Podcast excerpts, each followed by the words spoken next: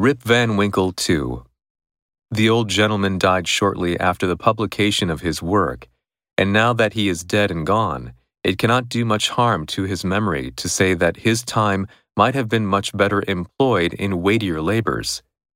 He, however, was apt to ride his hobby in his own way, and though it did now and then kick up the dust a little in the eyes of his neighbors,